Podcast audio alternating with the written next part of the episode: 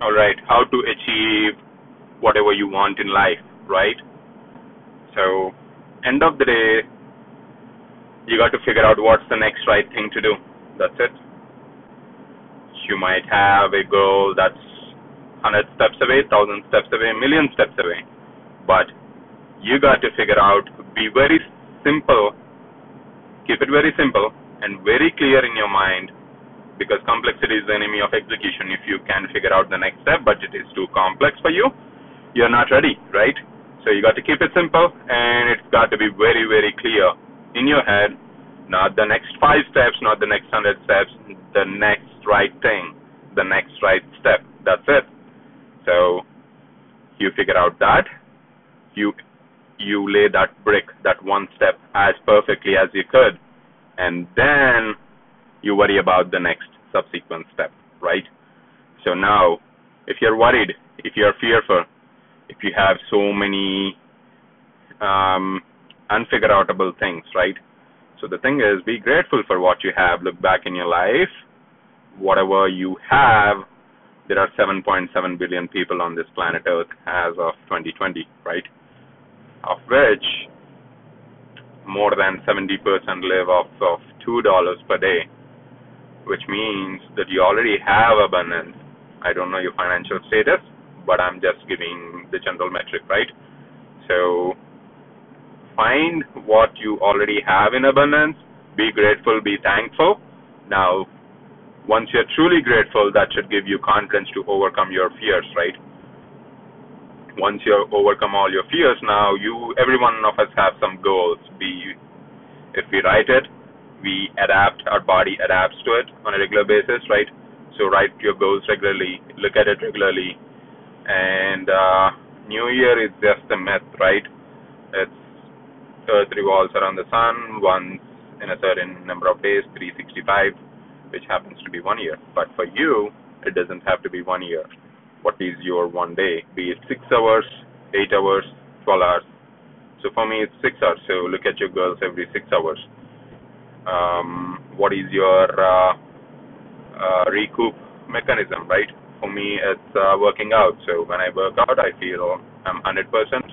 My body is present. My body is in sync with my thoughts. So you move your body uh, for five ten minutes. You get to your peak state, and then now you look at your goals. And that goal could be like million steps away. But the thing is, if I'm fearful, I'll get grateful. I'll be thankful. I move my body. I'm in a peak state now. I figure out. I look at my goal but ultimately, barring all these, whatever we spoke until now, you got to know what's the next right thing to do towards that goal. Goal, okay, if you say I want to earn a hundred thousand dollars per annum on my hobby, on my side gig, okay, you will be able to achieve it eventually, right? But the thing is, that goal is subjective. Based on your current situation, you have that goal. Goals move, right? Um, having said that, you you cannot simply say I'll be fulfilled, I'll be happy when, because happiness is a journey. Happiness, fulfillment is a journey. It's not a destination. So goals tend to move. You cannot associate your happiness to your goal. Now, you always got to know the next right thing to do, and that's how you build you build life, build a business, build any successful journey, any successful movements in your life. So identify the buckets, as we call it, right? What are the three, four, five things.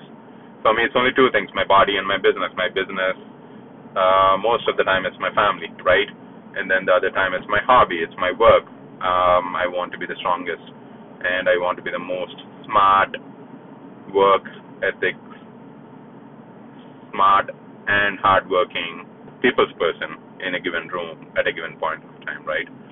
So, all right, identify your buckets, give it all you got, give give it your 100% and then give more. 101 add 101 all right figure out the next step. Keep it simple. Get very very clear. If you are not clear in your head it doesn't have to be the other person. Nobody else has to be clear about what you're doing right?